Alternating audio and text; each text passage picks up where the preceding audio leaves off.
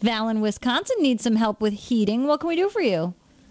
Hi, have a question regarding a quartz infrared heating system. All right, how can we help? Well, it's that time of the year where you close up your house and then you get your bill and you think you've done everything you could and you still want to stay warm.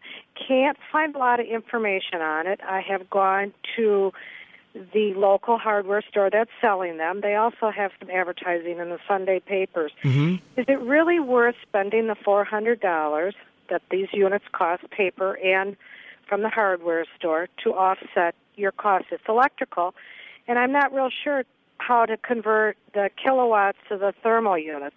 So I'm at your mercy of, geez, do I buy it or do I just turn up the thermostat? Well, how much is your heating bill um, on average every month? Well, it, it varies depending on we have it programmed into the thermostat.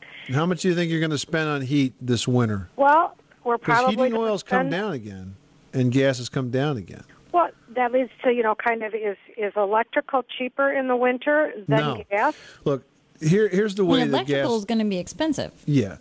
The cheapest is going to be gas, followed by uh, oil and or propane, about the same, followed by electric. The radiant heat or the quartz heaters are good space heaters, but I would never recommend you use it for your primary heat source.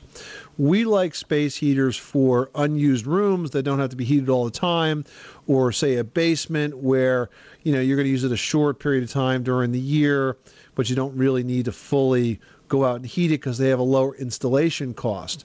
But in terms of substituting that type of heat for your central heating system, it's there's no way it's going to be more efficient than that.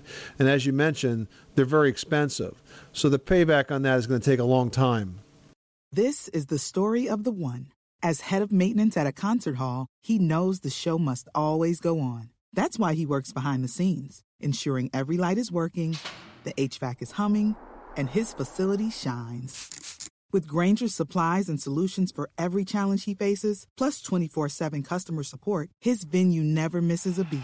Call clickgrainger.com or just stop by. Granger, for the ones who get it done.